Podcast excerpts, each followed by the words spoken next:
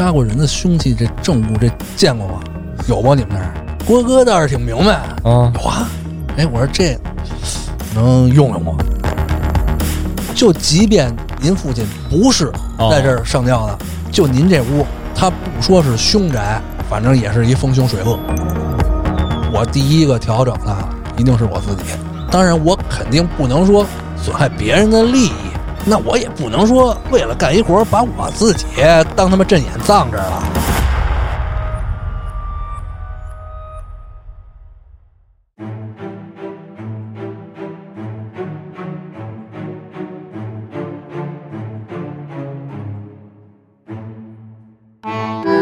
欢迎大家收听由后端组为您带来的邪事儿栏目。喜欢听我们讲故事的，可以在微信公众号中搜索“后端组”来关注我们，里边有小编的微信。如果您有什么有意思的故事或者奇异的经历，可以投稿给小编，也可以通过他呢加入我们的微信群，与我们一起交流互动。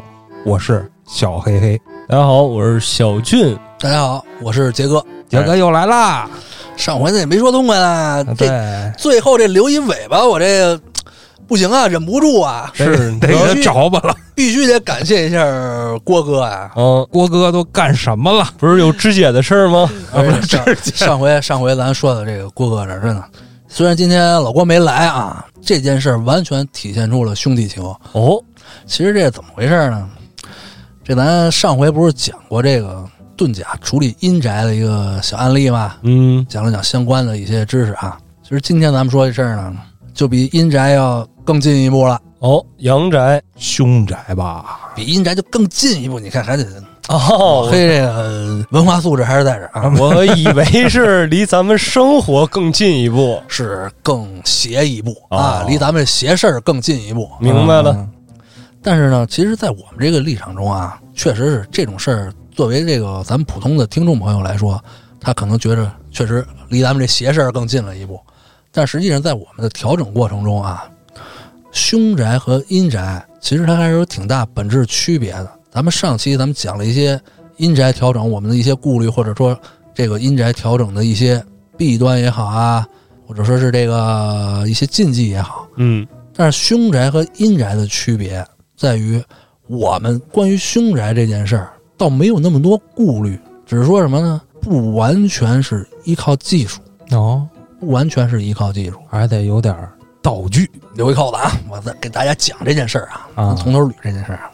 我有一个客户啊，老客户，长期的客户，嗯，经常给他解决一些问题。有一次呢，打电话问我一事儿，说让我帮挑一日子。我说这挑日子简单啊，嗯，大概什么情况？要干嘛？说挑一个这个合葬的日子，哦，她的公公是先没的，说婆婆呢是最近没，也不是最近没的，他他当时还没说最近啊，他说我婆婆没了，说挑一个日子，说这个老两口给合葬。哦哎，，我说那这简单对吧？嗯，择个日嘛，简单看看日子就行。说婆婆什么没了？婆婆没了一年多了。啊，我说这为什么一年多不下葬啊？我刚想起来呢。说这个为什么说这找您择日子呀？说这普通择日子，这当地找个先生就行了。说这个就比较复杂。我说没事，我说你说说怎么回事？他说我这我婆婆这个呀，说家人一直没敢给合葬。因为，我说那这个，因为我这关系比较熟啊，我有时候像给他解决一些问题的时候，我有时候会讲一些我们这个相关的理论知识。嗯，我说那我跟你说，我说这种如果说不下葬的话，那只有一种情况。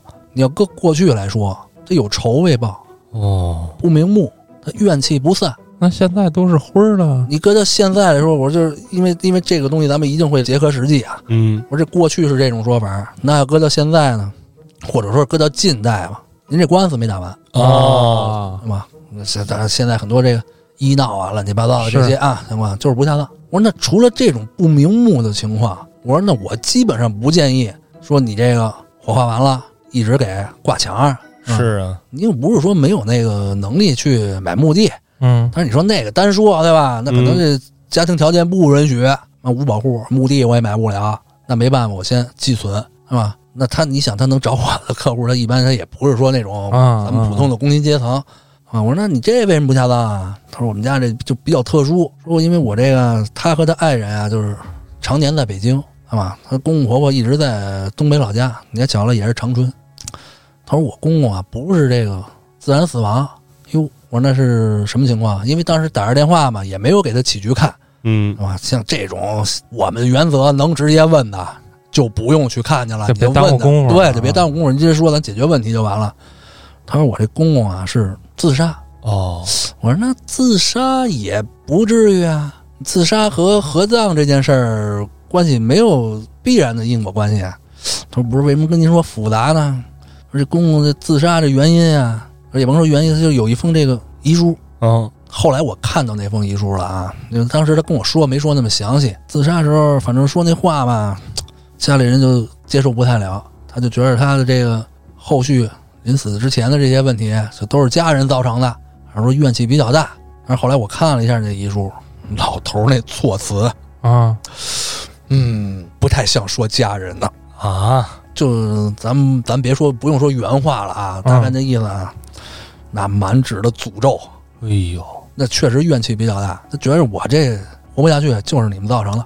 嗯他说因为这种情况，说我们当时就有点含糊，说因为这本身老家那儿也都比较信这个，是啊我，也找人问过，说这种情况可能生前这个关系，是吧？说这个合葬可能有点麻烦。说但是现在一什么问题呢？说人家那个可能是放到那个火葬场的这个寄存处了。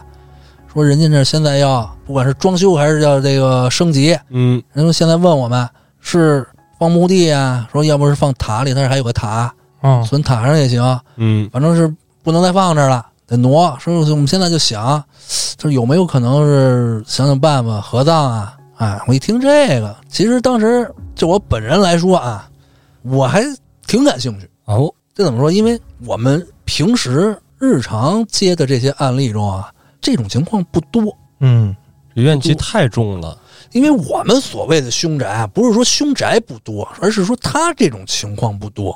嗯我们所接触的凶宅有意外死亡，或者说是正常死亡。其实严格说，正常死亡，比如说这个医院治不了了，嗯，拉回家，然后老人在家里没的，这种在严格意义上来说，在我们的这个领域，它不算凶宅，哦，也是寿终正寝走对了，，它是自然死亡。这是带着极重的怨气，然后把自己给送走了。对，而且他这个呢，他还不照说，你比如说跳楼，对吧？嗯说发生了这个凶杀现场，这种凶宅，严格说都没有他这个怨气大。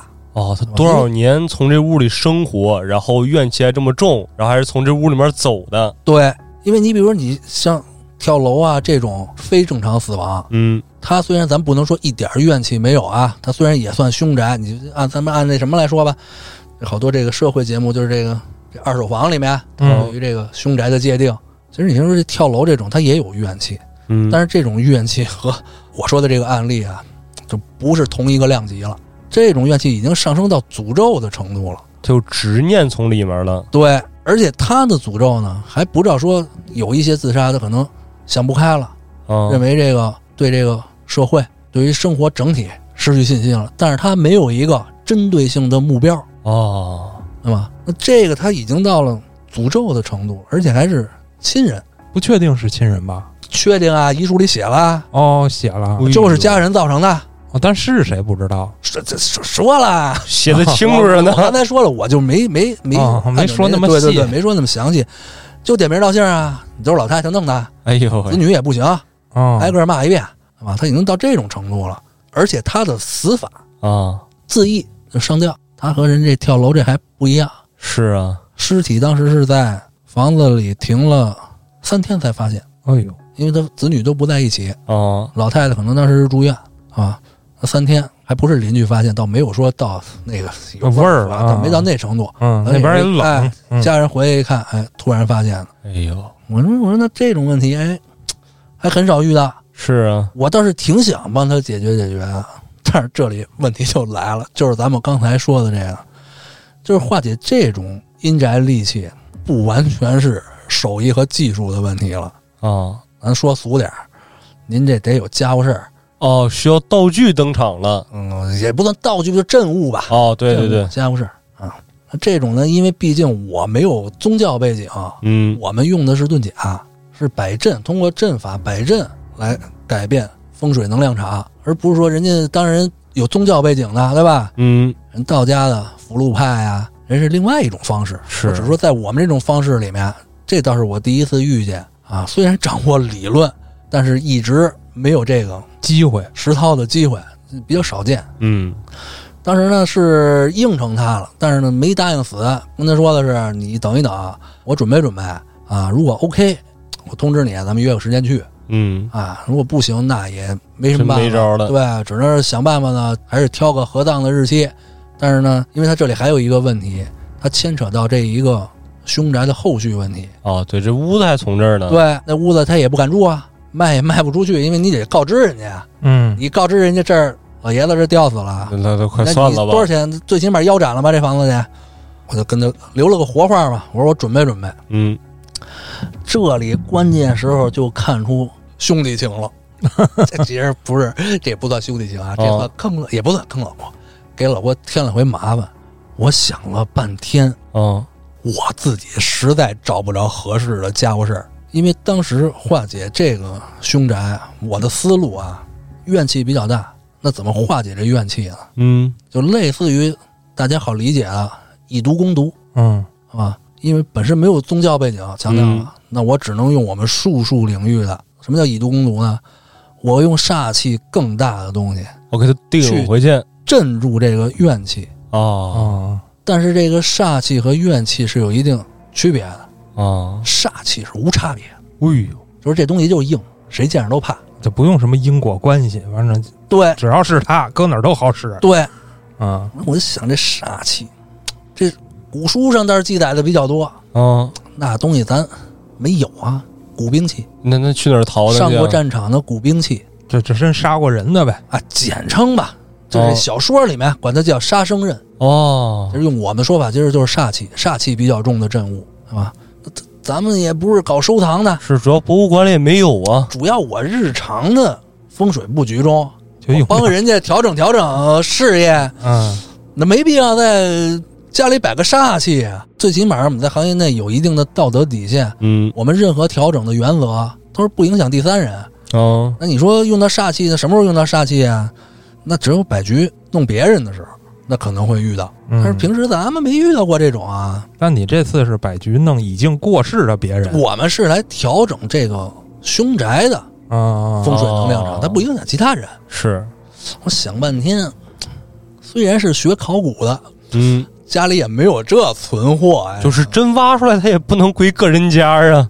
再说这个东西本身，它也是一个比较小众的收藏品类。嗯嗯，你比如你咱们在这个收藏市场上说给他找一个，它可能是古兵器，哦，但它不一定是煞气，你不知道，它有可能是什么？有可能是礼器，对对对对，吧？有可能是就是高官将军佩戴的，嗯，但是上没上过战场，不知道了。杀没杀过人，上面有有带多大煞气，这个东西 这没有检测仪器，这咱们 不吹牛逼的说，我恐怕没有这个天眼神通，啊，对？吧？我们看不到，我们只是术士，对吧？我不是法师嗯，啊。而且这个煞气随着经年累月会不会散去？呃，看多大煞气了，看杀的是什么了。哦那，，这里其实就有一个，其实当时也想到，其实还有一种杀生刃比较常见的，就是屠夫那刀对是吗？杀猪刀其实也行。但是因为我当时觉着他这件事儿嗯，可能杀猪刀顶不住了。反正你要让我拿着杀猪刀跟那儿摆阵坐一晚上，我也对我自己负责呀、哎呦，我别挣俩钱儿给自己扔那儿啊，啊，事儿没给人解决，自己交在这儿了，那成什么了？那这更凶了，这宅。然后我就想，我说这这杀猪刀肯定是不行。我想着杀生刃，想半天，其实我这个思维啊还是比较活跃。古兵器找不着，我啊说不成，我找点凶器去得了。啊凶器呢肯定是能找着。一说找凶器，就想起我郭哥来了。啊！郭哥专门捞凶器了。哎呦，郭哥不是在这法医科吗？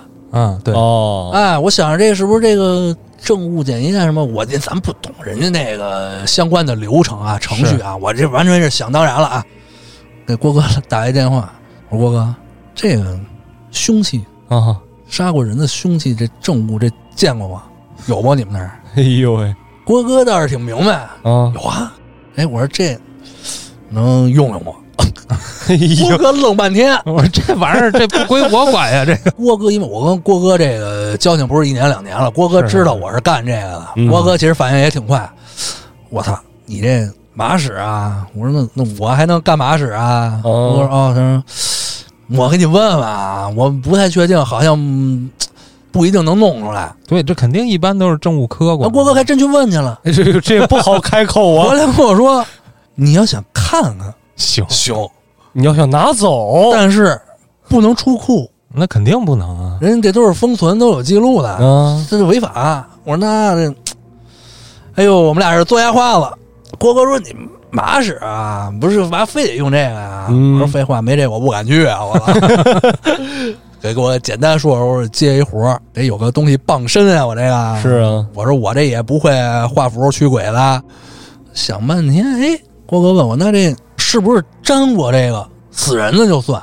对，哎，这一说我们俩当时就想一块儿去了。嗯，我说我这，我说你这一说我想，因为我说我本来我开始想来了，我说找这个医院的朋友，我还是准备我先问的你，我本来想我说你这要不成，我找这个医院的朋友问问，因为有这个手术失败的时候，嗯，哦，如果说这人没下了手术台，那当时解剖用的这把刀，哦，从活到死，对他就沾一些傻，我说那是没实在没办法，就只能是这样。我说不是你这么一说，我想起来了，咱郭哥法医科的呀，干这个的法，助这法医助手啊，对，就就是拉的嘛。这对啊，我想过这对了，因为那个病死或者手术台的这种的煞气和怨气，他没有这个，因为凡是需要法医鉴定的，嗯，基本都是属于非正常死亡。对非正常死亡了。哎，我说郭哥，这我正好想起来了，嘿，我说你们这儿那手术刀，那是一次性的吗？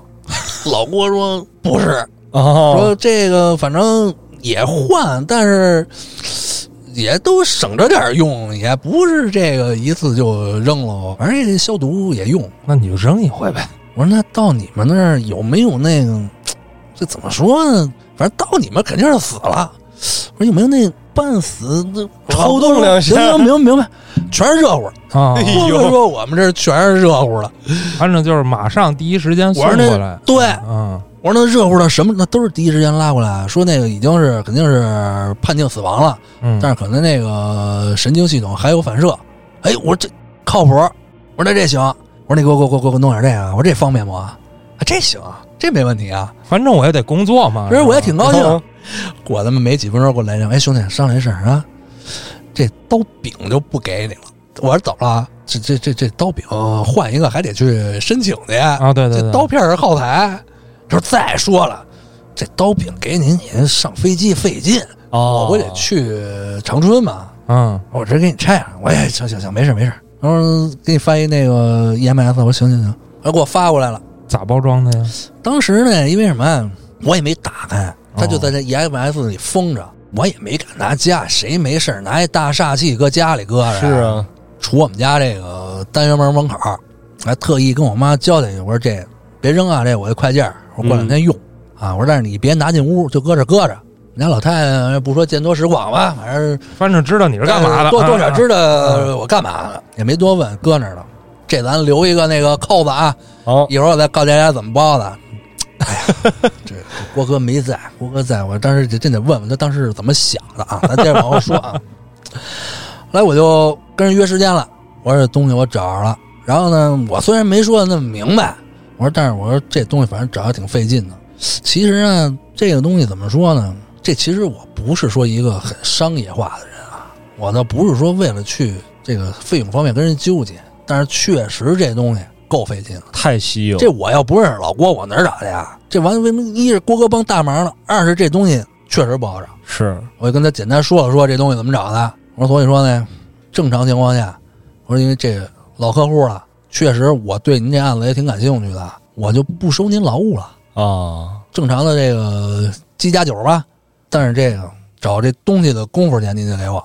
当时呢，哎呀，估计我这客户也听不见，我也没有说他的意思啊。但是这这里面有这么一小插曲啊，当时就一再跟我这儿念烟儿我这个等于是他们这个老家，嗯，他这个兄弟这几个人的事儿，我们也不住那儿，这房子嘛也不归我们。他大概意思，反正话里话外呢，这老家穷亲戚，多少那个照顾照顾吧，那意思。是啊，反正也行，你说这我倒是理解。我以为是什么呀？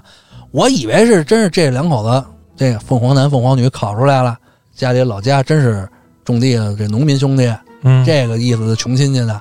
我想那就行吧，对吧？回去一看全是会所，咱这哎呦喂，你看，啊，三五个亿，我要有你这个洞察力，啊，这当时我真得跟他掰扯掰扯。啊，真猜对了，约了，哎，这不第二天、第三天，还跟我说：“哎呀，怕您这个晚上休息不好，啊，给您订个卧铺。”我心说：“我操！”我就飞过去，我办完我就回来了。那卧铺我还得再搭一天。完了，卧铺卧铺吧，到那儿我记得挺清楚。第二天早上可能六点钟，我就到这个长春了，就打电话里接我的联系。嗯一辆我还真不认识那车，因为我对这个车不是特别敏感啊。嗯但我知道是这个奔驰的大 G，是 G 多少我就不知道了。哦，啊，一看那车，我当时这心里我就有点别扭。这是穷亲戚，咱这儿他妈费半天劲，您这穷亲戚半天，可能大家对这个穷亲戚这个概念不这个一样理，解上可能有点偏差。是，小插曲啊，带着去了，去了，我说那就甭那什么了，甭靠着，咱直接去吧，嗯因为这事儿一般都是白天处理，直接带着我就去那个他父亲上吊那房子了，哦，一个确实也挺高档一个小区，还是一个复式，平层面积目测也得二百往上，哦，而且那个房子本身据说在当地算是比较高端的楼盘了。他说：“您看这屋风水。”我说：“这屋，这屋还用看风水吗？不是，说您看这这小区这整体这样，它那外面有一个湖，那小区可能就叫观湖什么什么。啊，哦，外面那个湖那位置，对于他这一溜儿来说，确实有一个煞。啊，湖水的走向，离心力正冲着他这窗户这儿。哎，我说您这还考考我那意思？他说不是，说我们也找人看过了，就跟您说这一样。嗨，说当时让我们摆什么什么东西，哦没当回事儿。嗨，我说这你都不用考虑那个了，那就解决您这问题吧。您这比这凶多了，我还没看，就没给他具体看，也没问他那个上吊的位置啊。就一进屋，我说您现在把第一个问题解决了，就即便您父亲不是哦在这儿上吊的，就您这屋，他不说是凶宅，反正也是一风凶水恶。哎呦，嚯，当然，这湖是一方面啊，就这么好的小区，这房子也挺高端，装修都不错。我这一进屋，就是一垃圾场，这里啊我就没有下脚的地儿，哦，太乱是吗？屋不是乱，是真的垃圾场。这可能说大家都这这这印象可能都不是特别那什么。你想，二百平米大跃层，装修非常豪华，满地全是垃圾、废弃物，嗯，垃圾堆满了，各个屋都是。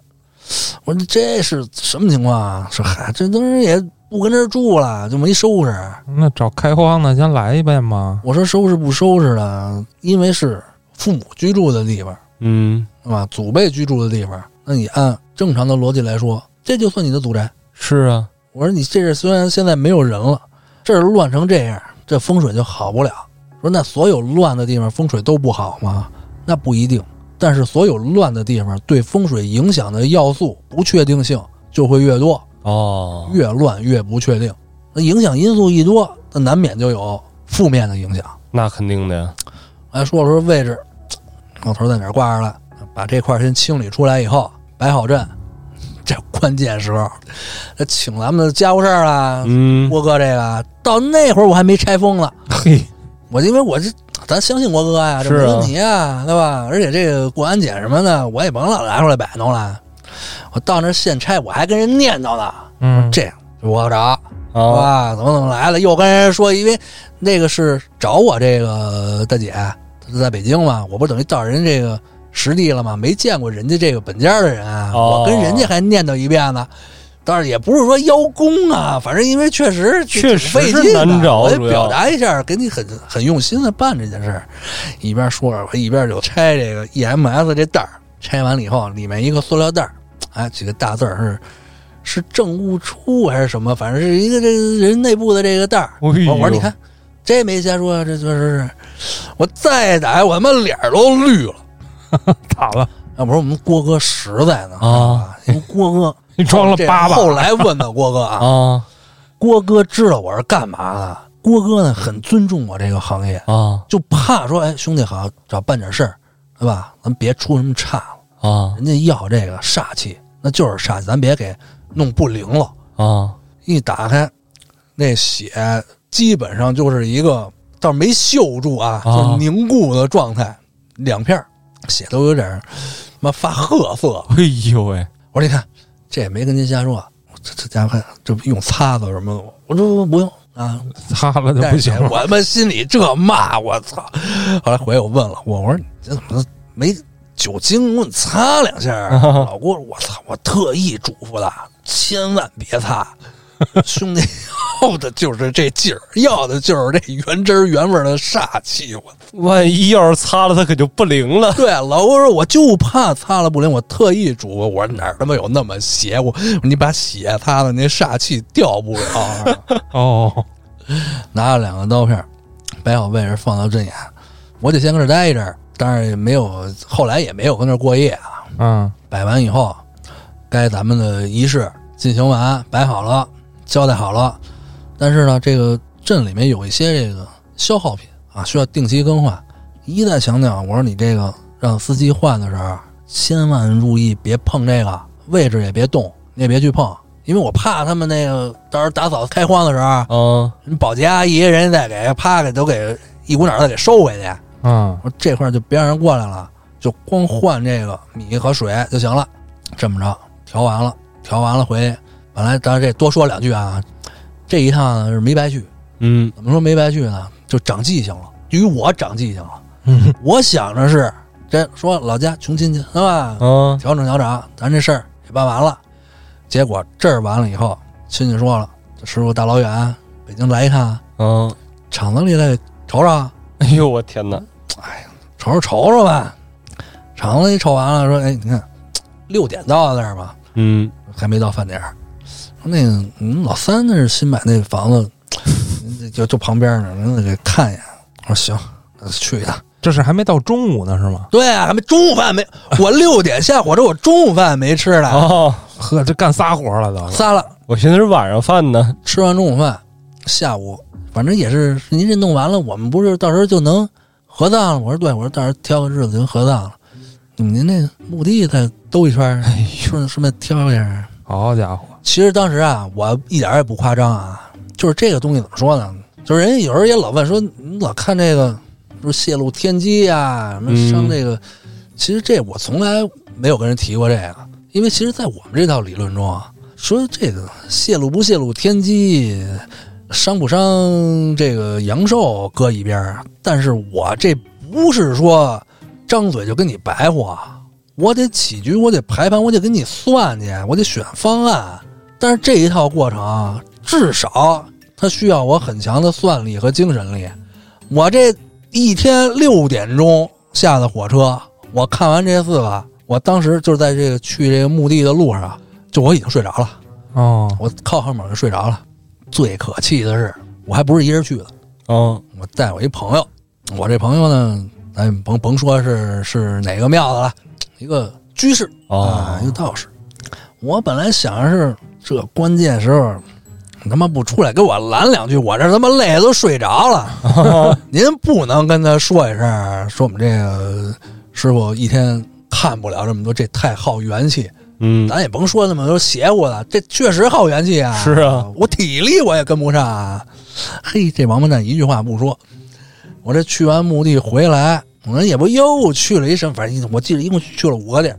我说这玩意儿这穷亲戚打了一个腿折回来，好饶着这一凶宅，还得搭四个。哎呦，回来以后，直接就跟那个那大姐说，这以后您这种活是弄不了了。但是后来后续啊这件事儿，因为嗯调整完他那个凶宅以后，本身他的目的是为了合葬嘛，合葬其实也葬完了，给挑的日子哪天过去的都弄完了，到最后就是这房子最终结果啊，当然他肯定是在告知别人的情况下，他肯定这个没有隐瞒，我觉着是啊，因为你现在人有法律规定，是啊，哎，最后这房子也顺利卖出去了。然后呢，合葬这块儿以及他这个兄弟几个后续，反正还问过我，啊，问我，但就不是问的这件事儿了，问的其他事儿。但是那我肯定就是给退了啊，这他家这活儿有点接不了了。是，就是他们后来也没有主动的说补偿补偿。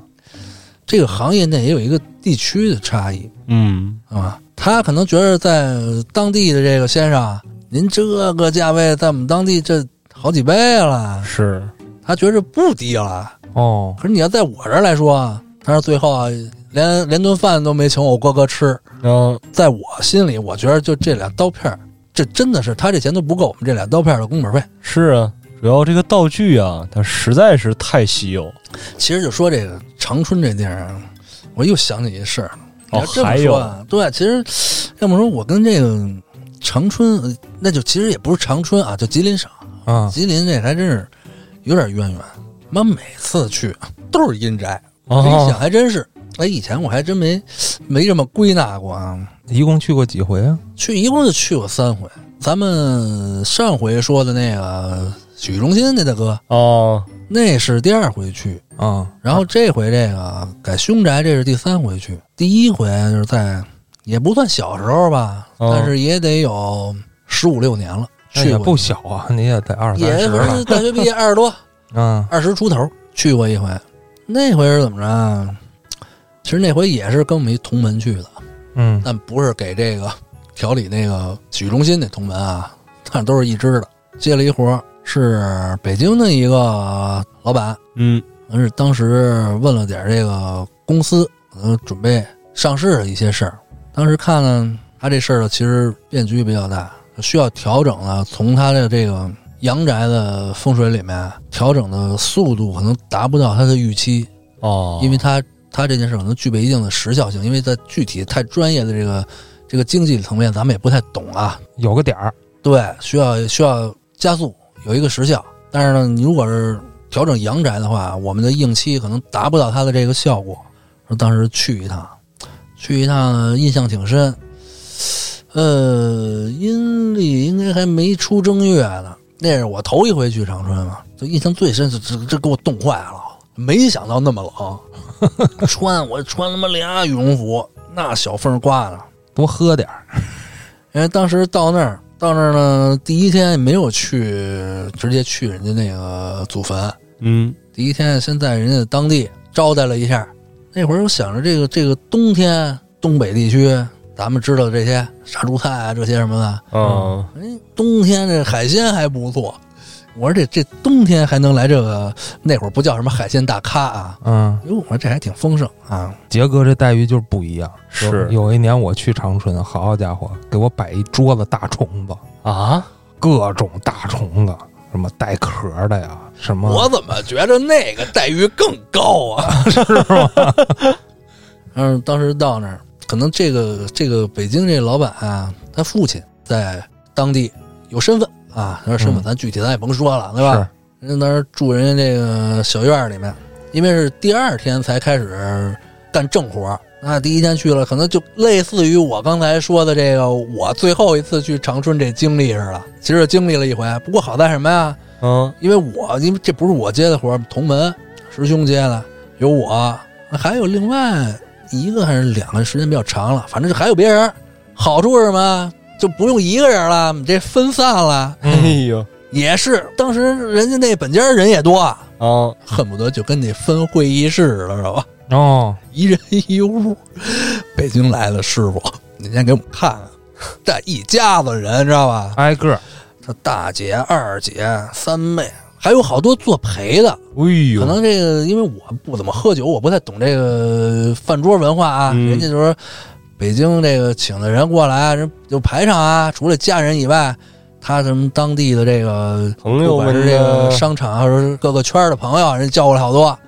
好家伙，我们基本上也平均的人头，一人也得先看个俩仨的。哦 当时呢，给他这个大姐是二姐忘了，就记着挺漂亮的了。嗨，给大姐看了看，比我当时可能稍微大一点儿，稍微大一点儿。因为我有时候，他这个案例，就我在教徒弟或授课的过程中啊，嗯因为我有一个记录案例的一个习惯，嗯，稍微有一些特点的案例，我都会记录一下。我看过杰哥那本儿，你发的那些照片儿，对对对对对，啊那就是我讲的时候，我这现在这手机一截图，把这个原来记录的给发过来，啊对照着那个当时的局看。因为这好处是什么呢？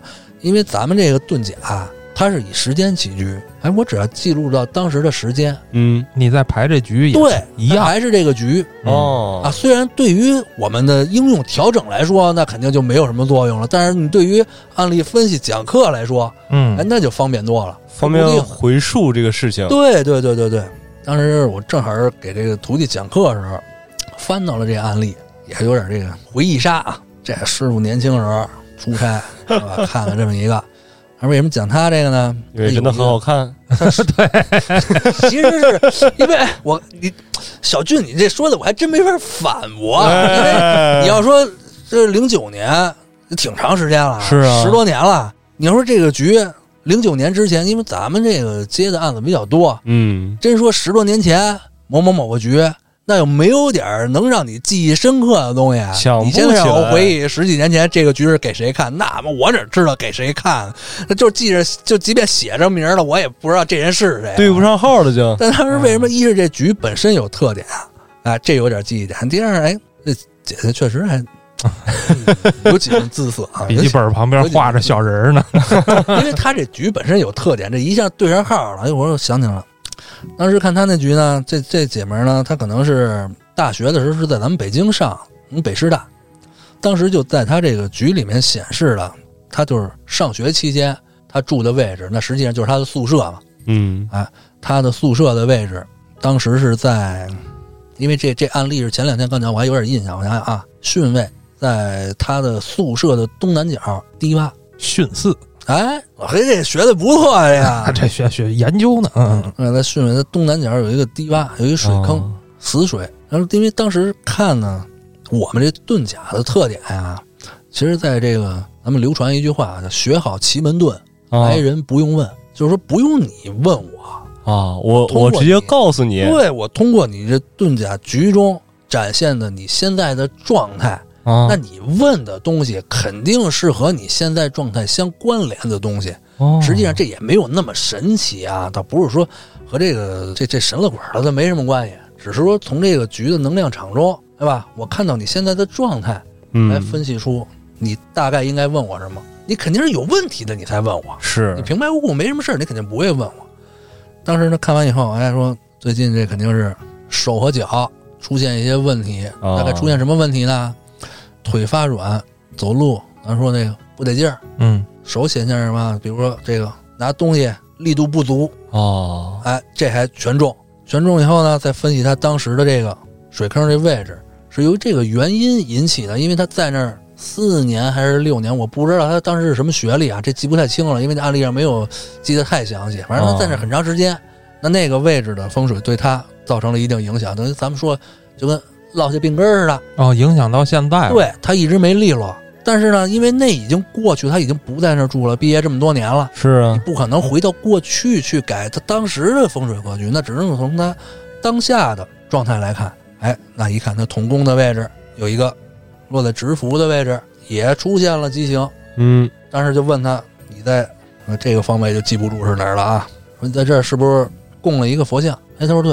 我说但是你这个佛像呢，手或者说手和脚的部位有破损。啊，大家一拍，供了一菩萨，那手里拿的法器掉了。你看哎呦他都拿不住了，你还拿得住吗？哎真是当时为什么我给徒弟讲这案例啊？就是因为这个案例中的这个印象，因为大家经常可能会在家里供奉一些、摆放一些这个造像，对吧？那在遁甲的阵中，同工、同场、同气才能产生影响。那这个影响呢，一定是相互的。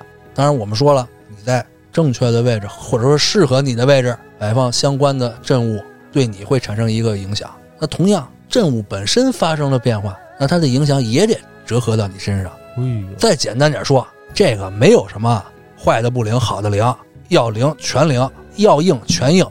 这里就有一个咱们行内的一个说法，是吧？我说什么叫信则有，不信则无呢？其实这不是一句江湖口，不是说对于客户来说啊，啊信则有，不信则无，其实不是这个意思。因为我们在相关的一些这个口诀呀，以及我们民间所说的这个行业的这些心法中啊，这些说法其实都有一些比较隐晦的内容在里面。我们这里说的信则有，不信则无，就是我刚才指的这个同工、同气、同场。你有这个信仰，你相信他，他对你产生影响，同时由于你的信任、信念、念力，你才能跟他处于同气同工。那你说我这个有事儿的时候拜拜，没事儿的时候做点坏事儿的时候不怕被看见，对吧？有需求的时候拜拜，那他就和你不是同工同气，哦，他就保佑不了你。那最简单的例子，你身体的影响，嗯，对于你摆放的造像来说，一定有相应的应象。那这是什么意思啊？这东西摆这儿了，你不信它，是吧？往这儿不管了，但是你求的时候求了吧，是啊，对吧？然后扔那儿不管了，它的变化就会应到你的身上，哦，对吧？你比如说，还有，当然还有一些功利的做法啊。如果说在我们这个遁甲的阵中，你把它作为镇物时，那用完了您请走。哦，它不是说长期摆放到这儿，永远都是增益的影响，不一定。因为它环境会改变，对吧？能量场也在变化，它只是针对你当下的状态。那天晚上看了俩，然后其实就是第二天的正差了，给人干活去了得。嗯，那回才体会到这什么叫东北的冻土。嗯，其实这冻土为什么咱们体会深呢？因为咱们这个阴宅的调整啊它，得挖开，对，尤其是他这种自己家在自己地头这种祖宅，我们是真得冻土，动静的动，但是我们动的是动土，就是动不动那个动土，因为去那以后啊，头天就跟人说了，嗯，可能需要挖坑买点镇物，结果第二天我一看这大队伍，浩浩荡荡，最起码得有个。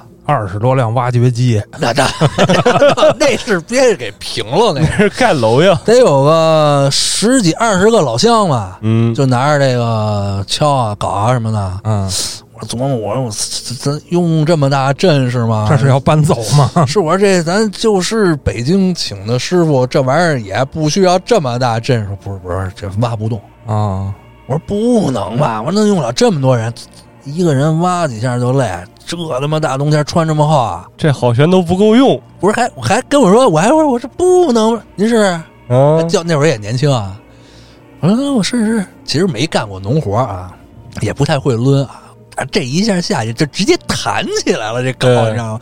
当儿一下一印儿，那这可能这是得二十人，我操！到他这个阴宅这儿，其实他这个阴宅本身选的就是人家已经看过，看过的，而且还确实不错，很考究，对，确实不错。那其实这个就是和咱们上回说的这个案例就有区别了，人家这全家族都支持，没有什么矛盾，没出现那个上回那洗浴中心那种情况。哦那也都支持啊，就是后果不太好那。那没有没有，洗浴中心那个，我们现在认为他的其他支的那个兄弟姐妹肯定是不知道的。哦，偷摸干的那我们话都说的挺明白了，说这有风险，人家还能支持。也是，嗯但是他这不是，这人家全家出动，倒不是全村人全族出动。嗯啊，都都支持。到那儿看好以后，选任务、埋任务，这任务是我们自己带过去的。我们这个师兄呢，反正也是稍微有那么一点儿商业化啊，跟人吹嘘吹嘘。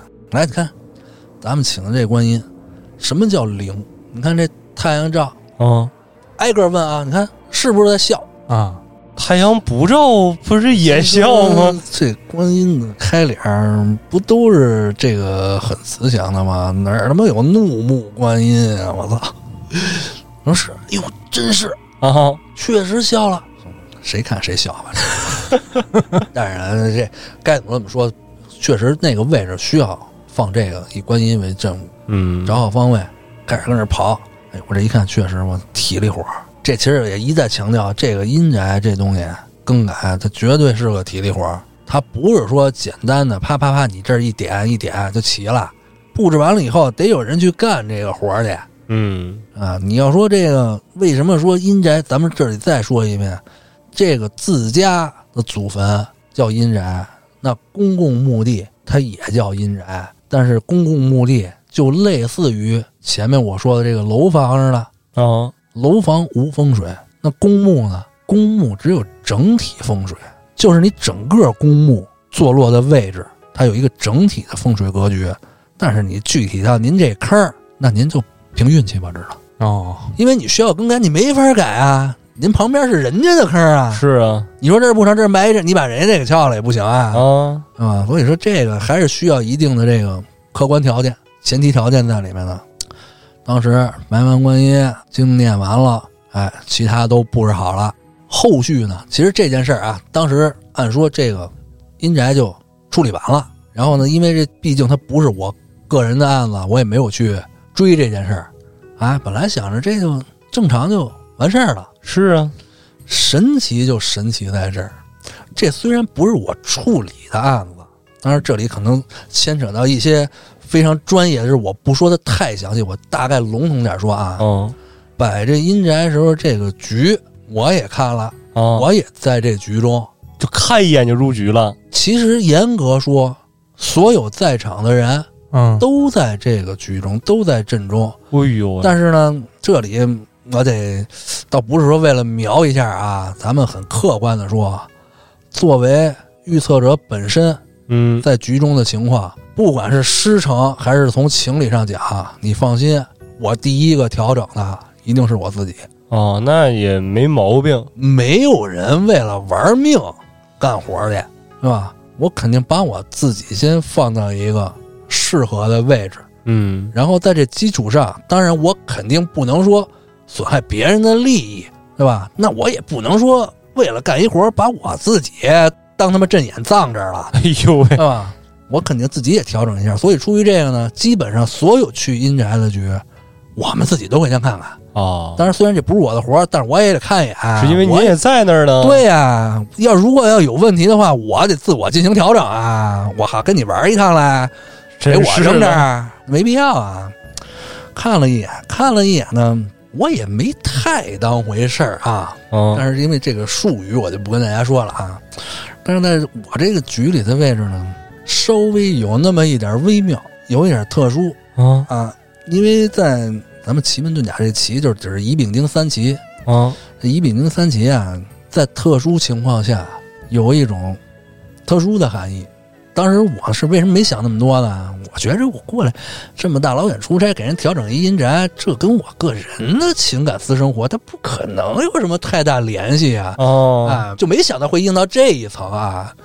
结果这里又有又有郭哥的事儿啊，又有郭哥的事儿啊！车渠大侠又登场了。郭哥又是一见证。那这这个后面，因为这时间比较久远了啊，哦这咱们留一尾巴啊，下回再讲啊，再讲老郭啊，每回咱们都以老郭收尾。对，今天时间也差不多了啊。后边的事啊，其实跟这案子本身也没有什么太大关系了。嗯，这案子就算结过了。然后呢，后边那段小故事，咱们下回开头咱们再说一下。行，OK OK，那行，那今天这个时长也不短了。那咱们听众朋友们，如果有什么对杰哥刚才讲的故事好奇的地方，欢迎在评论区留言。那咱们今天就先到这里，感谢您的收听，咱们下期再见。散步在北京城里的夜，山里头的半日的闲，搁这儿遛弯的人别绕着您都请便。半半拉拉小到明野，胸无大志爱咧咧，少来打听那有的没的，翻一个底儿掉先朝天。顺天下事，理天下事，云山雾绕，方为舒适。人间不如意，随了谁的心？但求无愧，自在随心。常听常静，常清静灵，凡人本就流于其情。祖师在上，弟子繁星。不如龙虎踞步的常清静。天地匆匆，惊鸿而过，路有千百个。惶惶无归，闲云一鹤，人间红尘过。因时而流，鸿门乱局，各有各选择。见真看根，坤循离兑，定一切深刻。